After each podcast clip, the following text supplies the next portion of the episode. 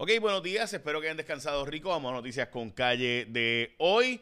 Eh, voy a arrancar con el edificio de Miami Beach, donde hoy hay múltiples reportes en muchos medios, donde se plantea que este edificio colapsa gran, una parte de él, eh, como pueden ver en pantalla. Eh, así que el edificio está todavía en peligro, familiares han estado corriendo para allá y pues hay personas atrapadas, así que más información durante el día de hoy. Vamos a las portadas de los periódicos. Debate por el alza en el salario mínimo en Puerto Rico. Se está planteando el alza a 9 dólares por el Senado, pero se había planteado previamente que iba a ser a 8.50. Hay una comisión nombrada para estudiar el tema y eso pues es parte del tranque sobre el asunto. Eh, y pues eso está provocando que el sector privado se queje de este aumento del salario mínimo aprobado por el Senado, pero la Cámara dice que lo aprobaría y el gobernador que lo firmaría. En Santa Isabel se pierden los mangos en el palo. Eh, no hay suficientes personas trabajando en el recogido de mangoes. Eh, además, hay una eh, interesante columna de Juan Dalmau, me gustaría que la leyeran, sobre la rama judicial y el cuestionamiento sobre la rama.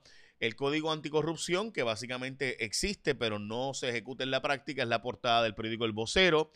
Hoy hay una historia sumamente importante del Centro Periodismo Investigativo sobre la exención de la ley 22. Esta ley se creó bajo la premisa, bajo la idea, bajo el concepto de que supuesta y alegadamente iban a venir a Puerto Rico inversionistas a invertir y que eran personas millonarias de los Estados Unidos que con tal de no pagar impuestos federales los Estados Unidos se mudarían a Puerto Rico y aquí apenas pagarían impuestos estatales, básicamente pagarían cero de impuestos estatales. ¿Qué pasa? Que resulta ser pues que eso no pasó que los que se mudaron fueron personas que no vinieron a invertir a Puerto Rico, sino que vinieron a evitar pagar impuestos federales. Algunos de ellos, pues sí, compraron propiedades, algunos de ellos, pues hicieron que subieran los valores de las casas y demás, pero en la práctica, pues no hicieron eh, unas inversiones considerables, no tuvieron que emplear personas tampoco, así que en la práctica, pues lo que único que ha servido esto es, pues sí, de paraíso fiscal para ellos y además de centro de, pues los realtors han ganado dinero, las propiedades inmuebles en ciertos sectores han subido, los valores de las propiedades, pero no la inversión como se suponía. Hay una historia bien importante en el nuevo día que es eh, de el, uno de los, de los tantos acreedores, los no asegurados, en Puerto Rico, este grupo está planteando que no se está incluyendo muchos activos, es decir, propiedades del gobierno de Puerto Rico, no se están incluyendo eh, para pagar, para repagar la deuda y que básicamente Puerto Rico está saliendo con la suya. Este comité eh, plantea que gran parte del dinero que el gobierno se supone que les estuviera asegurando para pagar su deuda, la deuda, pues no lo han hecho. 2.453 millones es la cantidad de efectivo que según este comité eh, la Junta ha excluido del plan de ajuste y debería dirigirse a los acreedores. Eh, básicamente están planteando ellos que la Junta ha sido demasiado buena con Puerto Rico eh, y no le ha exigido tener que pagar tanto de la deuda como Puerto Rico tendría que pagar. Yo pienso que la Junta ciertamente pudiera ser peor, pero tampoco es que ha sido el mejor amigo de Puerto Rico, dicho sea de paso, en este proceso. Sí nos hacía falta la ley promesa, por si acaso, para aprobar y evitar tener que pagar tanto de la deuda. Voy a hablar ya mismo del caso de Ricardo Rosselló, del caso de las pruebas fatulas que todavía está en los tribunales. Vamos a hablar también de lo que de los papelones de Wayne Stensby ayer y del sujeto, ¿verdad?, de las pruebas fatulas que también era el de las pruebas fatulas, otras pruebas fatulas, las otras, porque hay dos pruebas fatulas, eh, y también el tema de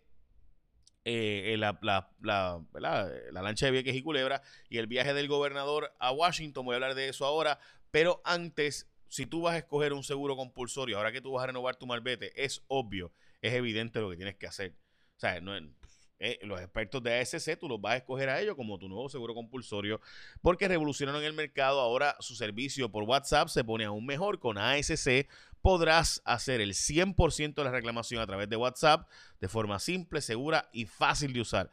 Si chocas o te chocan, solo tienes que enviarle un mensaje a ellos por WhatsApp 999 4242 hacer una reclamación con SC, no tienes que ir tampoco tienes que llamar. Puedes ir en persona si quieres, pero todo lo resuelves por WhatsApp. Eso es cosa del pasado, eso de estar yendo del sitio. Sin perder el tiempo desde cualquier lugar, con ese resuelves todo, 100% por WhatsApp. Cuando escoges a ASC como tu seguro compulsorio, hasta puedes recibir el pago más rápido. Puedes hacer toda reclamación, las fotos, los documentos, los videos, la videoconferencia. Te va a contestar a otro ser humano que va a estar hablando contigo todo el tiempo comunicarte con un representante de servicio, en fin, el renovar tu marbete, escoge los que te ofrecen más y mejores opciones de servicio. Escoge los únicos que te ofrecen todo el servicio 100% por WhatsApp, que es la gente de ASC. Escoge ASC.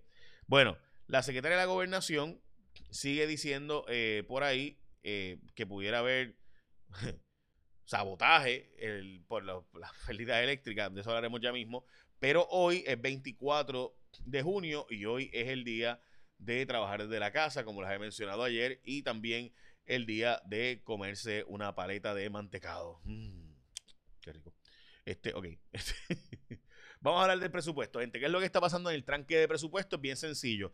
Tatito Hernández nos quiere que el gobernador mueva 500 millones de dólares para reasignaciones, que es lo que típicamente los gobernadores hacen. Los gobernadores históricamente de los 10 billones de dólares que tiene el gobierno en presupuesto, 10 mil millones, cogen 500 millones, un 5%, y lo mueven para las partidas que ellos quieren, que ellos les convienen.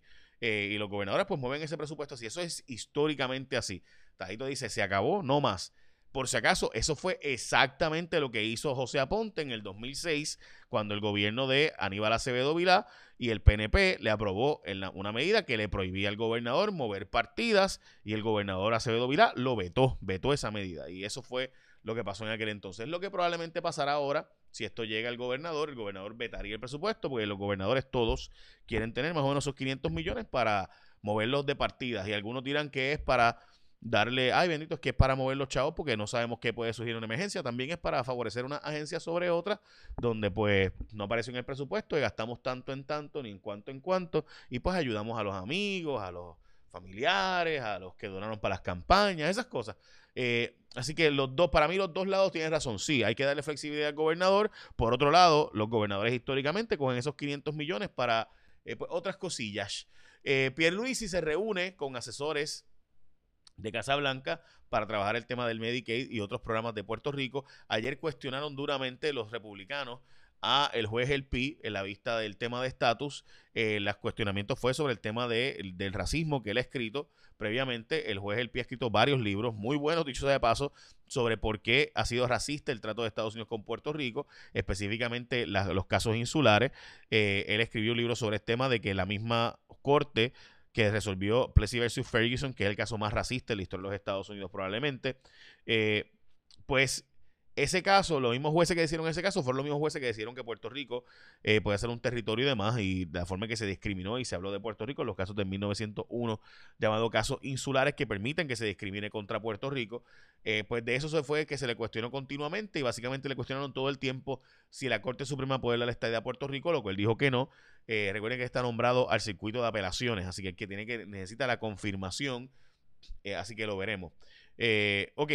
Dice el general Reyes que llegamos al 90, al 70% perdón, de los vacunados por lo menos con una dosis y que ya 60% de la población ha completado dos dosis. Se espera un aumento en el precio del petróleo y de hecho subió el petróleo a 73 dólares eh, y se espera que suba más y Estados Unidos está subiendo el precio de la gasolina, lo cual obviamente como nuestro mercado de referencia es de allá, pues veremos a ver cómo finalmente se aumenta el precio aquí, pero ayer aumentó dos centavos el litro y había aumentado un centavo en esta misma semana. Así que estamos hablando ya de tres centavos el litro por encima y sigue subiendo el precio de la gasolina. La Comisión Estatal de Elecciones da, por recibido documentos de Roselló y básicamente eh, se ha detenido por parte de los tribunales el que pueda juramentar. Aquí la controversia es bien sencilla. Roselló tenía un asiento electoral en Virginia, sí. Lo canceló, lo mandó a cancelar, sí, pero lo canceló a tiempo para que pudiera, porque tú no puedes estar inscrito para votar en dos lugares de los Estados Unidos a la vez. Lo cierto es, gente, eh, que dicen, ¿verdad? Está diciendo el PNP que es que Ricky Rosselló cuando fue a sacar la licencia de conducir, lo registraron automáticamente. Y eso ocurre en el estado de Virginia, pero tú tienes que marcar para eso. O sea, para que te saquen o para que entres, ¿no? Así que depende de la fecha de cuándo fue que él fue a reclamarlo, tenía que optar para entrar a ser elector o optar para salir y que no lo inscribieran como elector. Eso fue eh, así, esos son los datos, ¿verdad? Eso dice la ley electoral de Virginia y demás. Eso veremos a ver finalmente. Bueno, eh, inoperante el registro anticorrupción de Puerto Rico. Se supone que estuviera repleto de los casos de corruptos y demás, pero no se ha hecho. Eh, Wayne Stensby dice que los eh, apagones no ocurren por culpa de Luma, que al contrario, de hecho, hoy la secretaria de la Gobernación está diciendo, dijo en WKQ, que no se descarta el sabotaje de la Autoridad de Energía Eléctrica. este, yo espero que tengan pruebas sobre eso. Eh, dice hoy eh, la gente de Luma que no van a entregar los datos de los empleados que pasaron de la Autoridad de Energía Eléctrica a, autoridad, a, Luma por, porque han sido hostigados y demás. Y eso es verdad. Así que yo creo que en ese punto tienes razón. Hay que, habría que buscar la forma de identificarlos sin tener que nombrarlos por nombre y apellido. Hay formas para hacer eso. Eh, en Puerto Rico la tasa de positividad bajó a 1.4%, que es una gran noticia sobre el tema del COVID. así que me parece importante discutir esto también la posible multa de hasta 40 mil dólares de Juan Maldonado como ex eh, eh, jefe de eh, ATM y también a la ex empleada de Fortaleza, Priscila Rodríguez López. Estos por el acarreo de camiones y suministros para, o sea, dejaron arrollado a la gente de Vieques y Culebra en el ferry para poder montar a la gente para una boda, montar los equipos para que se hiciera una boda en Vieques y Culebra. Yo no sé cómo tú, ¿verdad? Puedes sentirte tranquilo en tu conciencia dejando arrollar a la gente de Vieques y Culebra para llevarte, lo, ¿verdad? Para que una boda de millonarios pueda darse de lo más bonita y lo más chulita.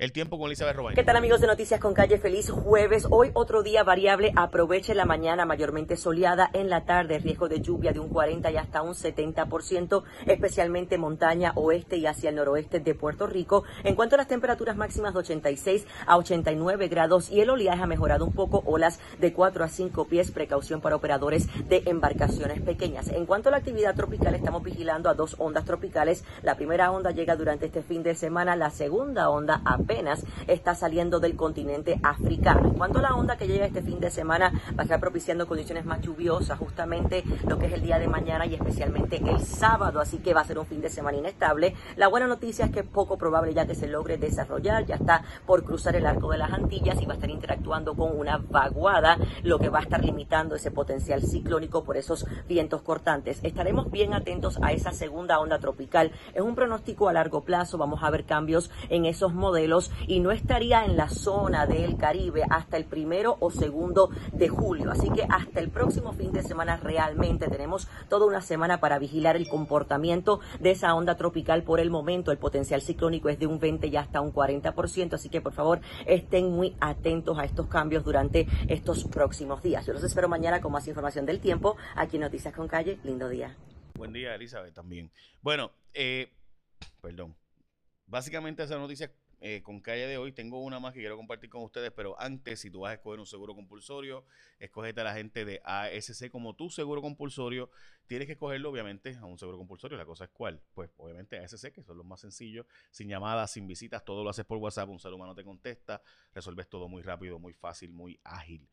Ok, estamos al pendiente de qué pasó eh, en este edificio. Todavía no hay información concreta sobre el mismo, pero estamos indagando sobre él. Eh, y básicamente, pues en cuanto tengamos más información, cuenten con nosotros. También estamos trabajando en información sobre una investigación que el Departamento de Justicia, eh, le vamos a publicar esto en unos minutos, eh, el Departamento de Justicia está confirmándonos una investigación que se está haciendo sobre una fiscal. Vamos a hablar de eso ya más adelante. Y básicamente esas son noticias con calle de hoy. Echa la bendición. Que tengan un día productivo.